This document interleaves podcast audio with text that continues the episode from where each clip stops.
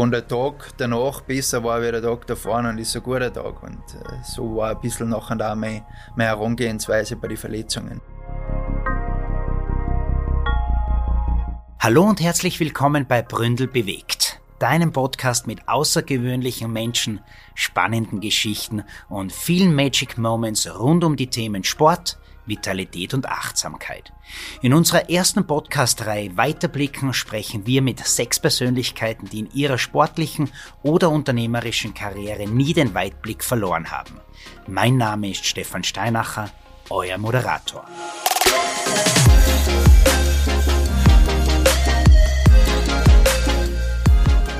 Herzlich willkommen zur zweiten Folge von Bründel bewegt, der Podcast-Reihe Weiterblicken. Heute zu Gast bei mir Stefan Brennsteiner. Stefan Brennsteiner, 31-jähriger Österreicher, der seinen Traum zum Beruf gemacht hat, Skistar zu werden. Dieser Traum gipfelte letztes Jahr in einer Goldmedaille bei den Olympischen Spielen in Peking. Allerdings war er bisher fast öfter am OP-Tisch als am Podium. Was sowas für die Psyche heißt, wie das Umfeld damit umgeht, gehen wir rein in das Gespräch mit dem Niedernseeler. Stefan, hallo. Servus, hallo. Gefällt mir riesig dort sein. Stefan, eigentlich äh, wollte ich das Gespräch so beginnen, haben wir natürlich ein Drehbuch gemacht und da äh, stand bei der ersten Frage, super Resultat in Sölden, Traumstart, aber es kommt oft anders als gewünscht. Verletzung, was ist genau passiert? Ja, ist Gott sei Dank nicht zu kompliziert. Ähm, ist ein Meniskus ein kleiner Abriss, was noch in der Gelenks, in einen Gelenksteil ähm, gesteckt ist, äh, was einfach operativ entfernt werden haben müssen. Ähm, sollte in zwei, drei Wochen wieder großteils einsatzfähig sein. Also für weil das sehr steht nichts im Weg. Es war so, dass man natürlich äh, in der Recherche zu so einem Gespräch, beziehungsweise auch für mich als äh, eben Stadionsprecher von Sölden, sich mit diversen Trainern unterhält und äh, alle haben vorher gesagt, boah, der Brandy, so wie man ja zu dir sagt, unter Freunden ist in einer sensationellen Verfassung. Was hat diese Verletzung, dieser Sonntag, wo du eben nicht mitfahren konntest in Sölden mit dir gemacht? Wie schwer war es zuzuschauen? das Zuschauen war eigentlich, war eigentlich ganz okay für mich. Waren zwei, drei Tage vorher, war es, schwieriger. Ähm, habe mich echt äh, relativ gut gefühlt, habe mich bereit gefühlt, habe super trainiert und man arbeitet das ganze Jahr eigentlich auf sehr wenige Höhepunkte hin und nachher ist äh, schon noch ein Bitter, wenn gleich mal der erste ähm, nicht stattfinden kann. Und ja, so am Donnerstag, Freitag habe ich schon mal ein bisschen ein bisschen einen Hänger gehabt, muss ich sagen. Er war nicht mehr so leicht anzusprechen. Bevor wir jetzt über all diese Hänger oder Glücksmomente sprechen, was mich jetzt interessiert, Stefan, äh, du bist jetzt 31 Jahre, äh, bist viele Jahre schon sehr, sehr gut Ski gefahren und trotzdem eigentlich unter Anführungszeichen erst mit 29 Jahren äh, hast du dein erstes Podium erreicht. Warum? Hm. Ja, äh, nicht so einfach zu erklären, doch ist das eine, eine Sache, wo ich eigentlich schon eine Antwort drauf habe. Also ist, genau wie du sagst, ich bin immer schon schnell Ski gefahren, eigentlich gut Ski gefahren. Ähm, technisch eher nicht so versiert Ski gefahren, sage ich jetzt einmal ähm, kritisch. Ähm, habe aber sehr einen schnellen Schwung gehabt, was ich noch im Training umgesetzt habe über mehrere Läufe umgesetzt habe und immer im Training sehr schnelle Zeiten gefahren habe. Und ähm, aber im Rennen ist meistens nochmal Stufen her. Also da ist äh, entweder die, die Verhältnisse sind schwerer, du fährst mit hoher Nummer gleich auf, auf spuriger Piste schon. Äh, da muss man einfach nochmal stabiler stehen. Und äh, muss schon sagen, habe da in meinen letzten, äh, nach meiner vorletzten Verletzung jetzt eigentlich oder letzten größeren Verletzung habe ich dann gesagt, so, es muss sich einfach drastisch was ändern. Äh, habe da noch an der relativ gute Vision gleich einmal im Kopf gehabt. Wie will ich Skifahren, damit ich hauptsächlich mir nicht mehr so leicht verletze, also mir meine Knie ein bisschen schütze. Und vielleicht könnte es nachher sogar auch technischer Schritt vorwärts sein. Ähm, war nachher eigentlich ein sehr guter Zufall, muss man auch wieder sagen. Also Glück in dem, in dem Sinn, dass da nachher mit dem Mike und mit dem Pferdl und mit dem Steiner Gü jetzt äh, Trainerteam gekommen ist, was für sich aus auch schon genau gleich denkt haben, was sie mit mir vorhätten. Also sie haben die gleiche Idee gehabt, bevor das mit mir gesprochen haben und ich habe die gleiche Idee gehabt eigentlich auch. Und im August, sage ich, wo ich das nachher umsetzen versucht habe, war nachher vorher mal so, ja, ich bin meilenweit weg, wie soll ich das in zwei Monaten hinbringen, dass ich das auf Weltcup-Niveau bringe? Das ist unmöglich eigentlich.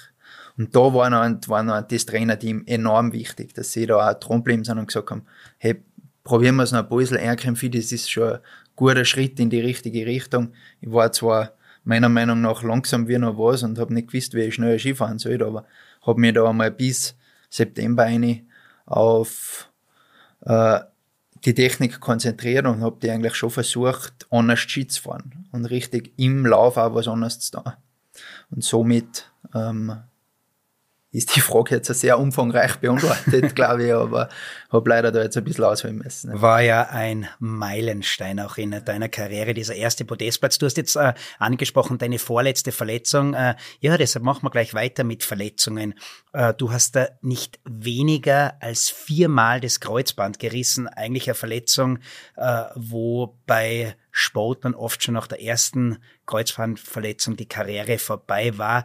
Was war deine Triebfeder, deine Motivation, immer wieder aufzustehen, weiterzumachen und äh, ja, eben es am Schluss schlussendlich auch zu schaffen? Ich glaube, es sind zwei Sachen. Also es ist schon die, die Leidenschaft für den Skisport. Ich äh, bin ein extremer leidenschaftlicher Skifahrer, den mache den Sport extrem gern. Ähm, der Schwung an sich fasziniert mich. Und das Zweite ist aber, dass ich von Grund auf eigentlich ein sehr positiver Mensch bin. Also ich bin von Grund auf eigentlich einer, der was ich, wo eigentlich nicht akzeptiert, dass, oder es ist eher negativ gesagt, wo nicht akzeptiert, dass etwas nicht gehen kann. Also ich ähm, glaube immer dran, dass das auch wieder gut wird, dass man nachher sich weiterentwickeln kann. Ähm, habe eigentlich keine Grenzen so im Kopf sozusagen, oder? Und ähm, das ist sicher die zwei Sachen, was mir da meisten weitergebracht haben. Aber was du natürlich jetzt vielleicht auch äh, all jenen weiter äh, sagen oder einen Tipp geben kannst, die jetzt nicht Skifahrer, Skistar oder Sportstar sind. Jetzt ist es doch so, dass in den Verletzungspausen, Phasen, die du hattest, natürlich Kollegen erfolgreich waren, gewonnen haben, tolle Platzierungen erreicht haben, in den Medien positiv dargestellt wurden. Äh, wie bist du mit dem Thema umgegangen, um eben trotzdem positiv zu bleiben?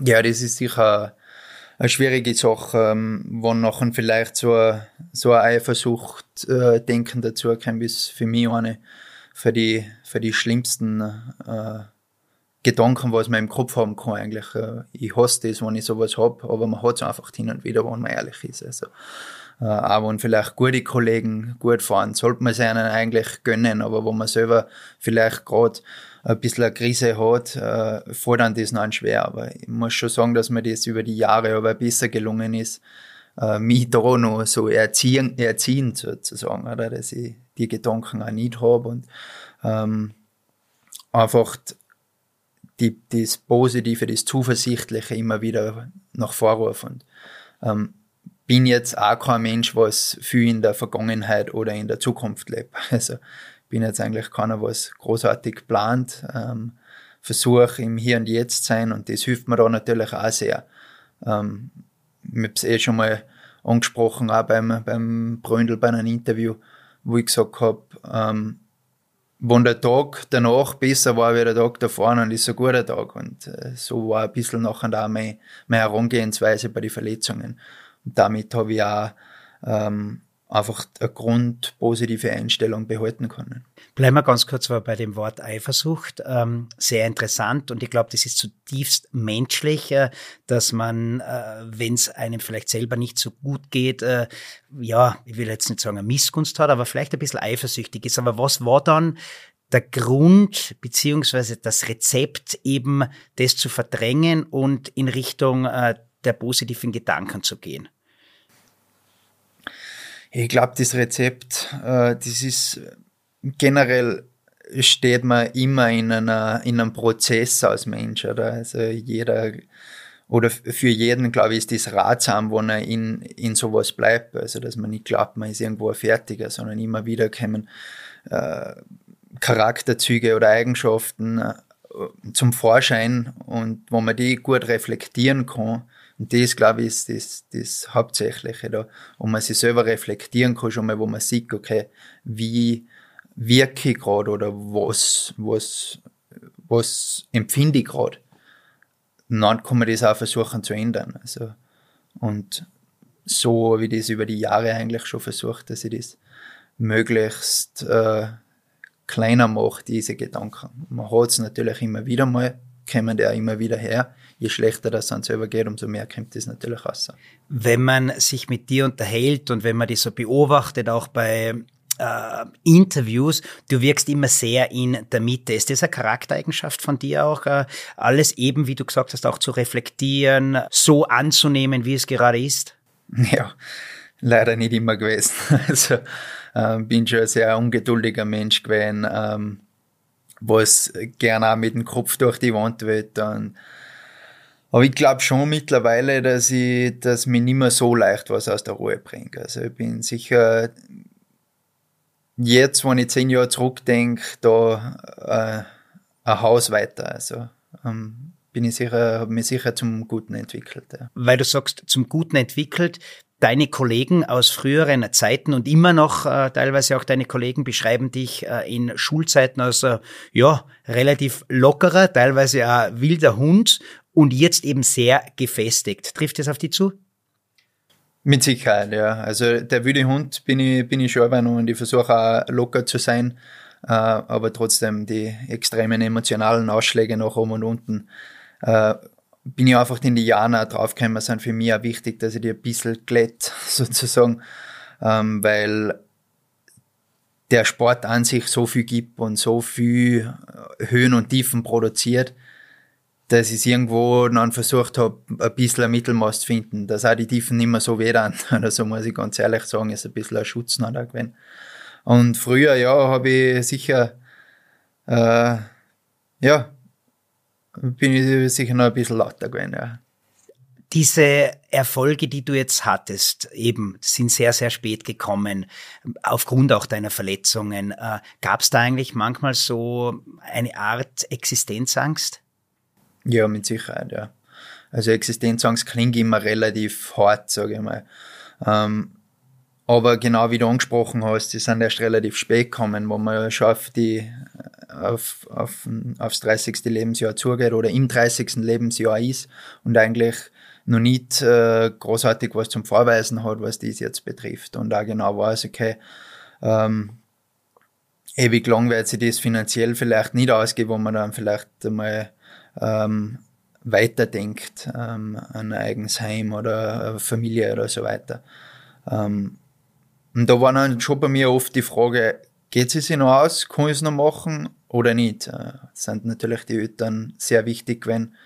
Ähm, war mir aber dann trotzdem auch immer wichtig, dass ich denen nicht auf der Tasche liege. Also ist relativ früh bei mir das, das Gefühl schon gekommen.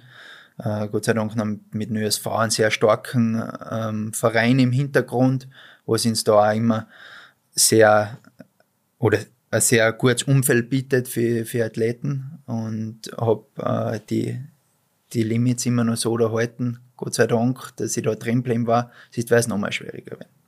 Was bei dir auch extrem spannend ist, aufgrund der Tatsache, dass du Spezialist bist, sprich du fährst nur unter Anführungszeichen Rennen. Hast also zwischen acht, neun, zehnmal die Möglichkeit, das ganze Training während dem gesamten Jahr in diesen acht bis zehnmal umzusetzen, da zu zeigen der Welt, das bin ich, Stefan Brennsteiner, super Skifahrer, da die Leistung eben abzurufen.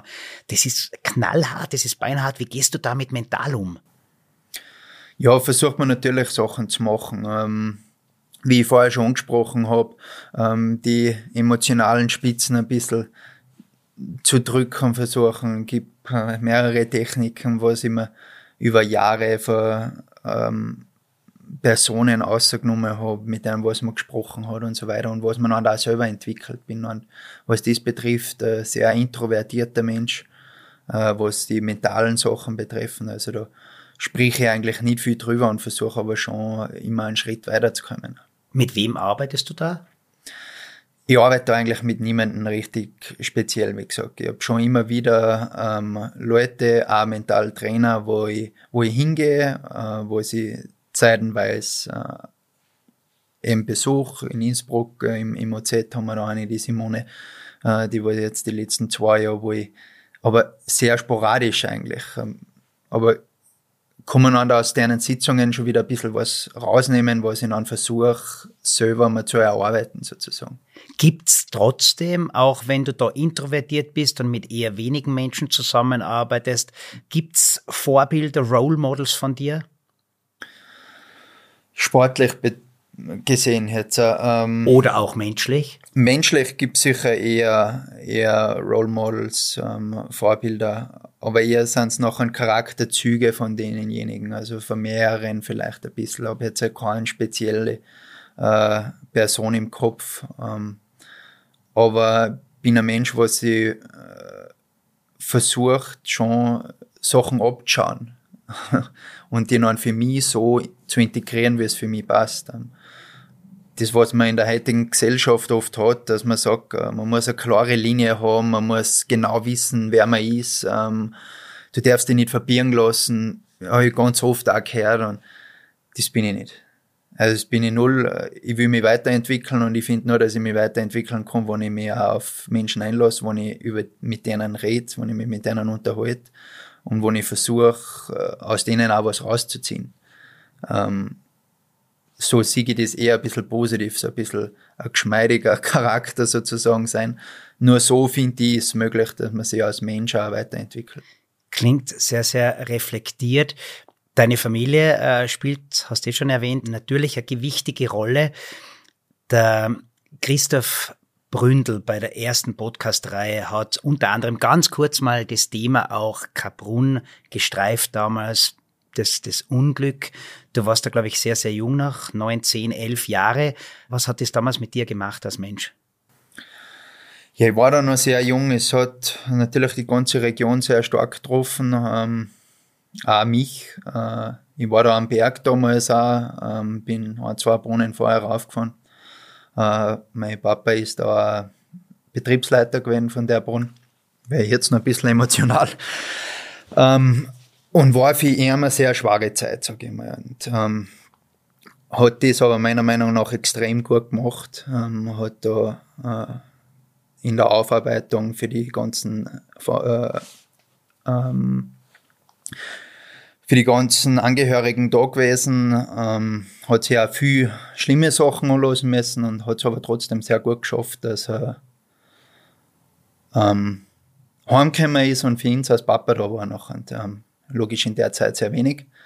Aber ja, ist, glaube ich, hat jeder in der Region äh, Geschichte zu, zählen, äh, zu erzählen über das, über Unglück, weiß jeder, wo er war. Ähm, ist einfach ein sehr einschneidende, äh, einschneidendes Erlebnis gewesen und ja, kann man noch hoffen, dass sowas nie mehr passiert. Auch das hat äh, der Christoph angesprochen. Krisen machen einen stärker. Das ist natürlich jetzt eine extreme Krise gewesen und wird natürlich nicht jeden stärker gemacht haben, aber euch zumindest als Familie, was den Zusammenhalt betroffen hat. Ja, mit Sicherheit. Also, ähm, wie gesagt, ich war, noch, ich war da noch sehr jung. Also ich glaube, dass ähm, sehr gut war, wie sie das nachher da von uns auch ein bisschen ferngehalten haben und ähm, trotzdem die Familie einfach so ähm, weitergemacht hat, sozusagen.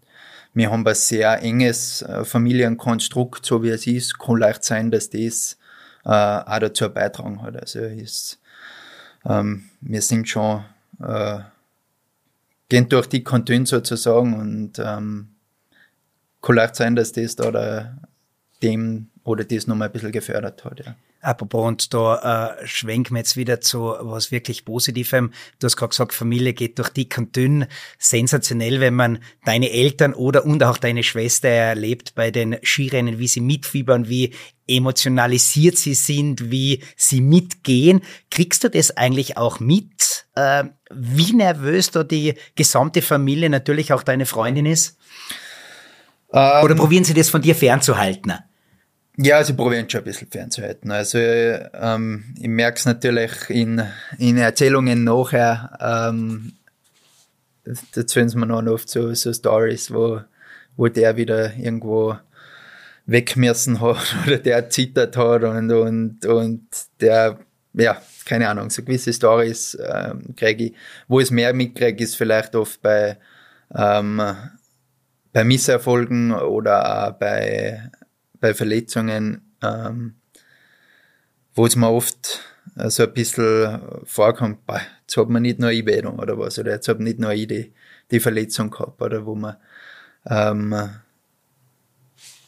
halt dann einfach merkt, man leidet so gemeinsam, oder? Aber es ist dann dafür auch umso schöner, wo man sich gemeinsam freuen kann und die ganze Familie und die Freundin springen, ja. Michael Jordan, wahrscheinlich einer der absolut erfolgreichsten Sportler aller Zeiten, hat zum Beispiel 9000 Mal den Korb verfehlt. Sprich, äh, irgendwie was in dem Moment natürlich ein Misserfolg. 9000 Mal und trotzdem ist er der erfolgreichste oder einer der erfolgreichsten Sportler auf diesem Globus. Du hast natürlich auch Misserfolge gehabt, aufgrund von Verletzungen, aufgrund vielleicht auch mal von äh, ja, technischen Fehlern, aber eben auch diese Erfolge. Bevor wir jetzt über die gewonnene Olympia-Goldmedaille sprechen, sprechen wir zum Beispiel über deinen ersten Podestplatz auch in, in Banskö in Bulgarien damals. Mhm. Was geht dir da durch den Kopf, äh, wenn du da nochmal zurückdenkst, vielleicht auch auf die ersten Telefonate dann mit Freunden, vor allem aber auch mit der Familie? Ja, das war eigentlich überwältigend da in, in Bansko, muss ich sagen, für mich, äh, was da das ganze Umfeld, ähm, was da abgegangen ist, sozusagen. Also es hat niemanden gegeben im ganzen Skizirkus auch nicht, ähm, was, wo ich das Gefühl gehabt hatte, der gönnt mir das jetzt nicht. Ähm, ich glaube, es haben viel mitgekriegt, wie, wie lange dass ich das, äh, dass ich dafür gearbeitet habe und was ich auch für eine Hebel in Bewegung gesetzt habe, dass das nachher äh, so funktioniert. Ähm, ja, ich kann mich noch an eine Situation erinnern, was mich auch so äh, extrem eigentlich beeindruckt hat, war da die, damals die, die Schweizer Mannschaft äh, hat, äh, hat Sitzung gehabt. Am, am Abend sitzen die ganzen Mannschaften immer beieinander und äh, wird gesagt, was für ein Programm für den nächsten Tag, weil wir am nächsten Tag auch Rennen gehabt. Und ich bin da zufällig vorbeigekommen, dann haben sie mich gesehen, bin ich zwischendurch gegangen und alles, alle haben applaudieren angefangen. Also das hat mich schon äh, noch sehr berührt eigentlich, wo ich gesagt habe, äh, Wahnsinn, das ist sehr groß für, den, denen auch. So war es durch die Bank, also wo eigentlich die größten Konkurrenten einfach der, der Tribut zollen und, und sie für dich richtig aufrichtig freuen. Das war war schon richtig schön zu sehen. Das heißt, da merkt man dann schon, auch wenn natürlich jeder für sich selber kämpft, um eine gute Platzierung, um den Ruhm zu erreichen auch, äh, dass man irgendwie dann schon auch so eine Familie ist. Absolut. Also es ist die Skifamilie. Also ähm, ich habe es jetzt in Sölden auch wieder gemerkt, den ersten Durchgang habe ich mir relativ intensiv angeschaut. Äh, wie gesagt, am Tag des Rennens hat es für mich eigentlich noch nicht, war ich mental schon wieder in einer guten Verfassung, da hat das gut funktioniert. Und ich habe fast nicht wegschalten können, weil ich einfach gesagt habe, ja, bis zur Startnummer 60 kenne ich jeden Einzelnen. Jeder Einzelne interessiert mich ähm, und bei jedem will ich wissen, wie, wie fährt der jetzt Ski. Das war mir überhaupt das Wichtigste. Der zweite Durchgang war mir dann gar nicht mehr so interessant, und ich jetzt ehrlich bin. Ähm, aber der erste, einfach einmal so das, einmal sehen, wie, wo hat sie sich hinentwickelt. Und das war eben, da sieht man wieder, wie eng das dann eigentlich ist. Das heißt, es gibt definitiv auch äh, den besten Freund aus dem Skizirkus heraus? Ja. Das ist? Ja, der Rolle. Rolli Leiting. Ja. Roland Leiting und du, das ist eins. Ja, eins ist jetzt auch übertrieben. Also ich glaube, wir haben da relativ kurzes Verhältnis einfach, da, wo wir jetzt nicht beim Skifahren sind, noch, wenn sie einmal eine Woche, zwei nicht möchten, nein, ist ja so. Also da ist keiner irgendwo äh, angefressen oder irgendwas. So soll da Freundschaft sein und äh, wo man ins Treffen passt, aber derzeit sehr gut und äh, haben wir uns die letzten Jahre eigentlich immer, dadurch, dass man so viel übereinander war, kommen sie oft da in die, in die Haare kriegen, sage ich mal, aber wir sind eigentlich immer immer enger zusammengewachsen sozusagen. Also, oder haben uns immer besser verstanden. Roland hat ja geheiratet letztes Jahr. Ich habe mir nur sagen lassen, die Polterei war ganz lustig. Ja, die war sauber, ja. bei, dem, bei dem belassen wir es, oder? Bei dem belassen wir es. Oh, okay.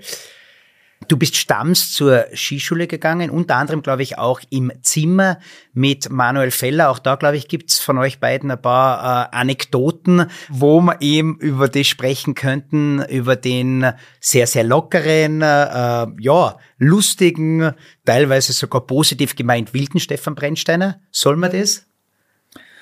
Ja, ich glaube, da gibt's jetzt nicht so viel zu sagen. Äh, wow. Wir, haben, wir haben nicht viel auslassen, sage ich einmal, ähm, in Stamms.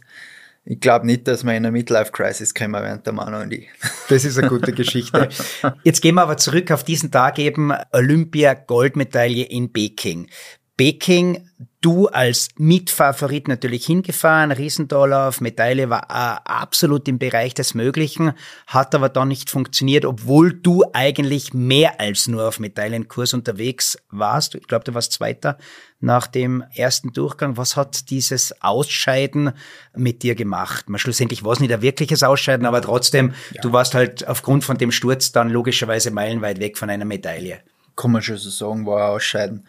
Ähm, bin halt noch einen weitergefahren.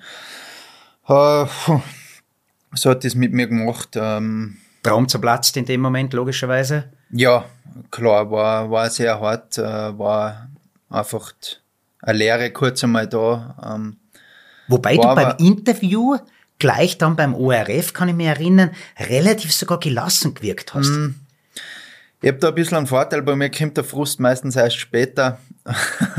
Deshalb bin ich unmittelbar nachher ähm, noch ein bisschen so in den Tunnel drin. Ich manövriere mich da oft ein bisschen in so einen emotionalen Tunnel rein, ähm, damit ich relativ viel Eindrücke, wie ich schon vorher angesprochen habe, die emotionalen Höhen und Tiefen ein bisschen der Glätt. Und ähm, war aber trotzdem so, dass in der Woche äh, ein Bekannter von mir äh, gestorben ist.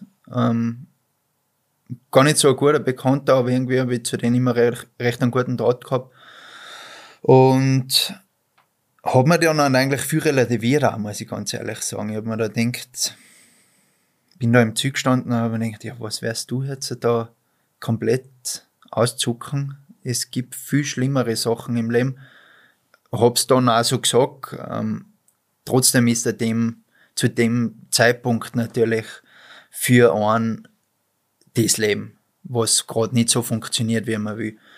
Ähm, aber eben, das hat mir da, glaube ich, schon sehr viel geholfen, dass ich nachher da relativ schnell wieder so das, die Mitte oder die, das, die, die Zuversicht da gefunden habe unverhofft kommt eben dann normalerweise nicht oft. In dem Fall ist es gekommen mit dem Gewinn der Goldmedaille äh, mit dem Team. Was bedeutet dir diese Goldmedaille mit dem Team? In Österreich nimmt man das oft gar nicht so wahr. In Amerika, in Kanada, äh, in Norwegen, in Schweden ist ein Team Goldmedaille fast das Nonplusultra. Was hat's mit dir gemacht? Ja, ähm, schon also ein bisschen das Österreichische. Ja. Es ist jetzt nicht ganz die Wertigkeit, was eine Einzelmedaille hat.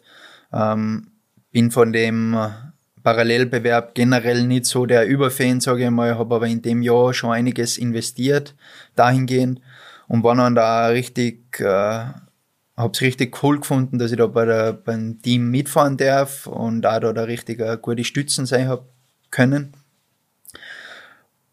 Und das war dann eigentlich schon sehr wichtig, ich mal eben betroffen. Also bin mit komplett einem anderen, anderen Gefühl nach Hause gefahren. Ähm, sonst hätte ich durch den Riesenausfall nochmal durchmessen zu Hause. Und so bin ich heimgekommen und war Olympiasieger. Also das war dann schon für den, für den Kopf und so weiter extrem gut. Und ich bin jetzt so keiner, was da das dann so extrem formuliert oder auch so äh, emotional da oder präsentiere sozusagen, bin ich generell nicht äh, und, und auch im Sport nicht. Ähm, das wenn man jetzt bei mir die, die Geschichte schreiben würde, das habe ich das letzte Mal gesagt, das, ich bin äh, beim ersten, bei meinem ersten Olympia-Auftreten bin ich auf Medaillenkurs, kann man jetzt so sagen, ausgeschieden, habe mich verletzt. Bei meinem zweiten Olympia-Auftreten bin ich auf Medaillenkurs und vorher aus bei meinem dritten hole ich die goldene, oder? Also es ist eigentlich eine mega Story, wenn du das so verkaufen würdest. Also kann man super verkaufen. Bin ich jetzt aber nicht, oder? Auch aus dem Grund, dass jetzt die Teammedaille vielleicht nicht ganz die Wertigkeit im Skisport hat, als wir was eine Einzelmedaille hat. Aber was du natürlich in all diesen Jahren jetzt schon gemerkt hast, eben aufgrund von Misserfolgen, Erfolgen, Verletzungen, äh, dann wieder Hoffnungsträger, ähm, es gibt den einen oder anderen Schulterklopfer. Wie bleibt man bei sich selbst? Wie, wie, wie kannst du das abwehren, dass es auch nichts tut mit dir? Ja, das ist teilweise ein äh, schwieriges Thema, sage ich mal. Vor allem, wie ich vorher auch schon angesprochen habe, in einer Phase, wo es selber vielleicht gerade nicht so gut läuft. Eben jetzt am, am Dienstag habe ich mich verletzt. Äh, Dienstag war noch eigentlich sehr happy, dass ich nicht mehr habe dann, weil vorher, dass ich das schlecht angefühlt habe. Mittwoch eigentlich auch noch dahingehend sehr zuversichtlich. Donnerstag ist dann einmal so ein bisschen ein, ein Tief gekommen und äh, da waren dann so viel ähm, Schulterklopfer würde ich jetzt gar nicht sagen, das ist ein bisschen zu negativ formuliert. Eigentlich schon Leute, was mir auch wichtig sind und was mir siehst auch oft helfen, aber die kommen dann alle auf einmal. Also sind alle auf einmal gekommen und das soll's da, das soll's da und das wäre auch noch super und so wärst auch noch schneller fit. Und dann hast von einer auf die andere Sekunde 15 verschiedene Therapien da oder 10 verschiedene Therapien da, was du jetzt machen solltest. Ähm, und da ist in so einer Situation ist aber wichtig, dass den äh, Körper eigentlich einlässt und dann versuchst schon wieder eigentlich der Charakter, was ich vorher angesprochen habe, was ich eher nicht bin, so der, das Klare ähm, an dem festhalten, was man, was man ist und an das auch glauben. Das braucht man dann in gewissen Situationen natürlich wieder. Genau in dem Moment ist dann wichtig, dass du auf das konzentrierst, du denkst, okay, passt, ich habe viel schon selber Erfahrung, ich kann genau auswählen, weiß genau, was brauche ich. Ähm, und da tue ich mir vielleicht teilweise ein bisschen schwer, dass ich den Filter richtig, richtig ansetze dann. Wie klingt denn das für dich eigentlich, wenn man sagt, äh, Stefan Brennsteiner schießt da, Olympiasieger, das sind ja alles Träume, die man früher gehabt hat. Ich bin ja so eingestiegen auch, oder? Hat mhm. sich den Traum des Skistars erfüllt. Aber wie klingt das? Bist du eins mit so Aussage? Brennsteiner Olympiasieger? Olympiasieger mittlerweile sehr gern, ja, Team Olympiasieger her noch lieber. ähm, aber Skistar ist eher negativ behaftet für mich. Ich weiß auch nicht wieso. Ich bin jetzt kein Typ, äh, glaube, man merkt es auch in dem Gespräch, ich bin äh, keiner, was irgendwie so Star ist für mich negativ behaftet. Okay. Also so weit weg, nicht greifbar, was weiß ich was. Und, und so, man muss sich so, so raufschauen zu dem. Das bin ich überhaupt nicht. Ich bin ein Mensch wie jeder andere auch. Ähm, Versuche mein Bestes im Skisport. Ist mir die letzten zwei Jahre eigentlich einigermaßen gut gelungen. Dafür bin ich dankbar. Aber wenn ich noch zehn Jahre alles gewinnen würde, wäre ich auch noch kein Star, glaube ich. Gibt es in deinem Leben einen, einen Star, vielleicht sogar außerhalb der Sportwelt? Was ich als Star bezeichnen ja, würde? Ja, wo du sagst, das ist für mich ein Star, das ist für mich ein Champion. Sowohl Frau als auch Mann natürlich. Ja, gibt's schon. Gibt schon so die ganz äh, äh, weltberühmten Personen. Ähm, die da wären. Aber eben, es. Keine Ahnung, die was nirgends irgendwo auf der Straße gehen kann, ohne dass sie erkannt werden oder sowas. Ähm, ja, dazu in der paar Sportler, dazu Politiker natürlich, viele ähm, Popstars oder was weiß ich was. Äh, eher bin ich jetzt da, gerade ist das Wort Popstars oder sowas bin keiner, was irgendwie, da ist viel noch an Selbstinszenierung oft auch dabei und so weiter. Das bin ich persönlich eigentlich nicht. Äh, bin sehr gerne ein guter Skifahrer, will da auch immer besser werden, habe mittlerweile auch kein Problem mehr, wenn äh, mein Bekanntheitsgrad aber steigt. Ähm, aber als Star würde ich mich selber nie bezeichnen. Bevor wir jetzt da weitersprechen, der Podcast nennt sich ja Weiterblicken. Gibt es da so einen äh, Moment für dich, äh, beziehungsweise ja, drei Tipps vielleicht auch für Weitblick? Ja, ich glaube, das ist eher ein bisschen, die drei Tipps, ist ein bisschen das, was ich vorher auch schon angesprochen habe, oder? Ähm, versuchen nicht zu stur Charakter sein. Auch gerne mal zulassen, dass man sich verbieren lässt und das nicht negativ sehen.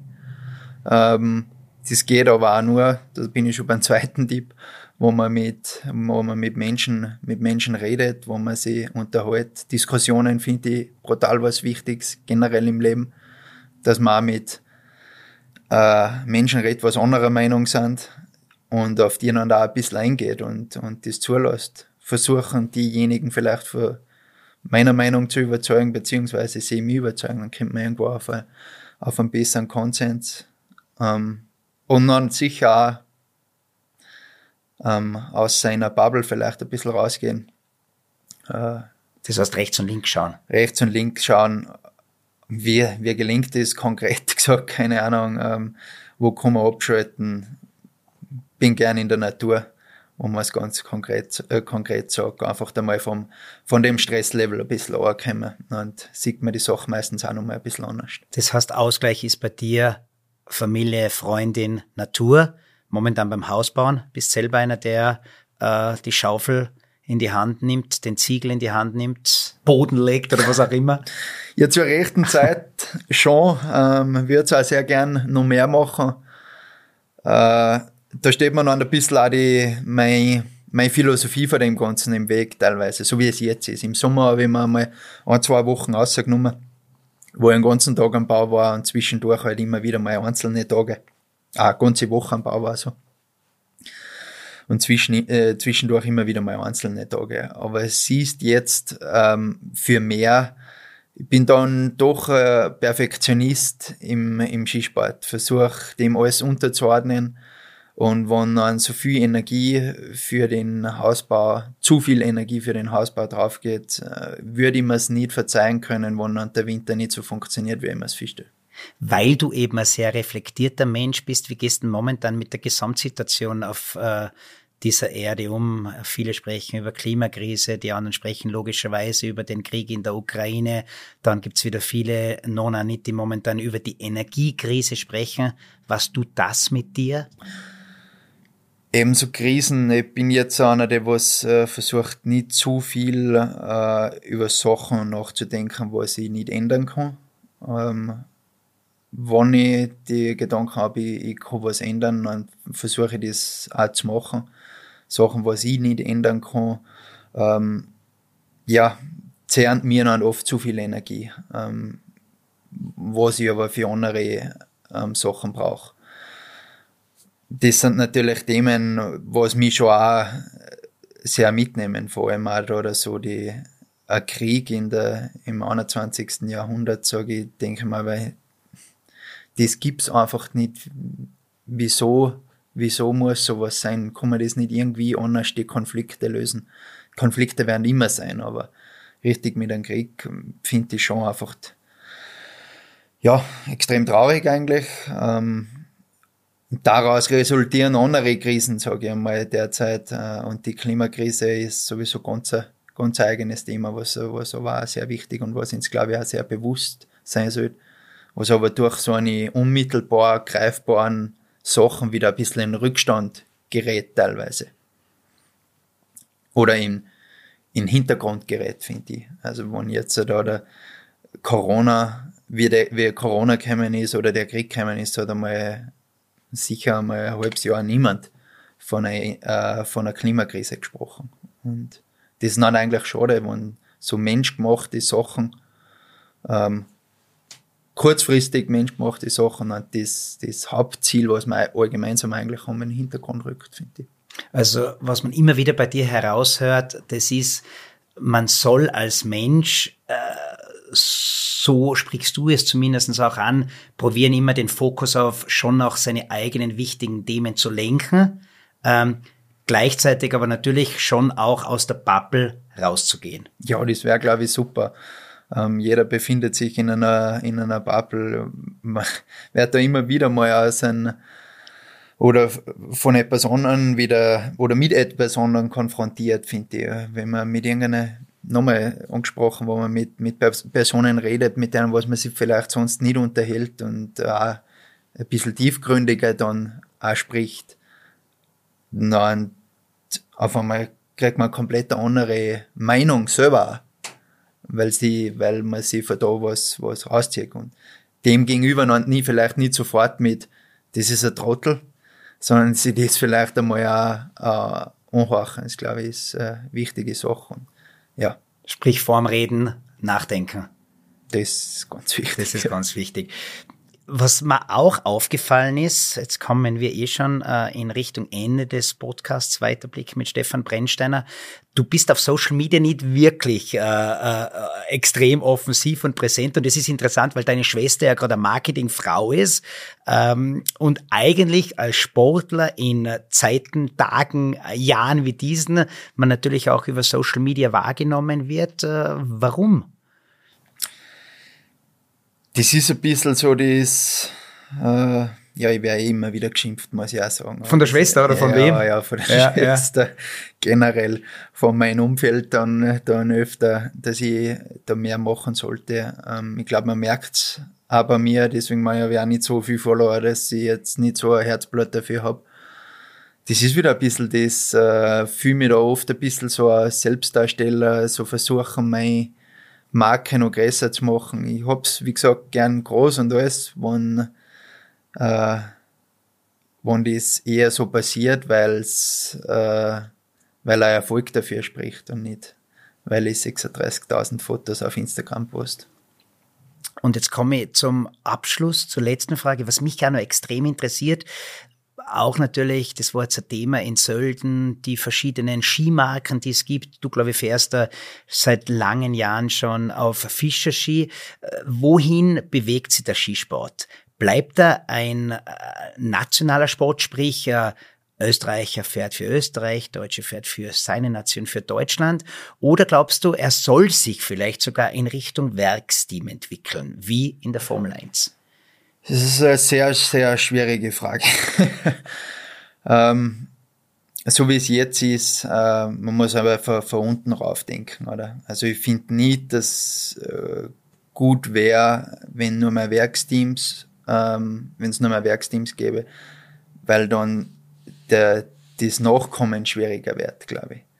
Für die Spitze ist, ist glaube ich, super, ja, wenn es Werksteams auch, auch gibt, spricht nichts entgegen, aber, oder dagegen, aber man müsste dann das irgendwie schaffen, dass man die, die Vereine, die Landesskiverbände und so weiter immer noch ähm, funktionierend hält.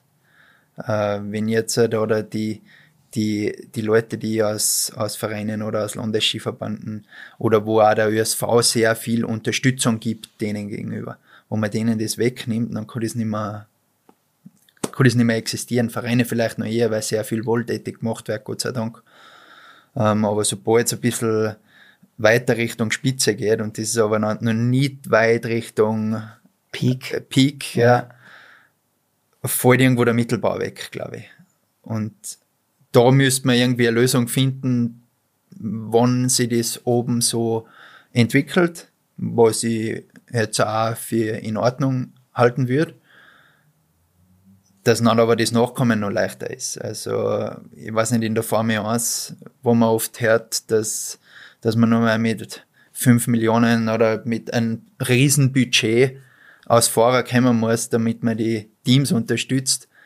Äh, und nur so werden wir Fahrer. Teilweise, das wäre, das wäre eine fürchterliche Entwicklung, finde ich. Dann sage ich danke, Stefan, für das sehr, sehr reflektierte Gespräch. Mir hat Spaß gemacht. Ich hoffe auch dir. Ich hoffe vor allem euch hat es Spaß gemacht. Und äh, unser nächster Podcast-Gesprächspartner, in dem Fall Partnerin, wird die großartige und schon irgendwie auch einzigartige Walle Höll sein. Letztes Jahr Gesamtweltcupsiegerin, heuer Weltmeisterin geworden. Und ja, die hat einiges zu sagen und zu berichten. Du möchtest noch mehr spannende Geschichten lesen? Dann haben wir jetzt das neue Bründelbuch Volume 6 für dich, wo dir unsere Mitarbeiter sowie außergewöhnliche Persönlichkeiten der Bereiche Sport, Körper und Geist spannende Geschichten erzählen und dir praktische Tipps geben, die du einfach im Alltag umsetzen kannst. Das Buch findest du als Online-Version auf unserer Website und ab sofort auch kostenlos in all unseren Shops. Bis bald!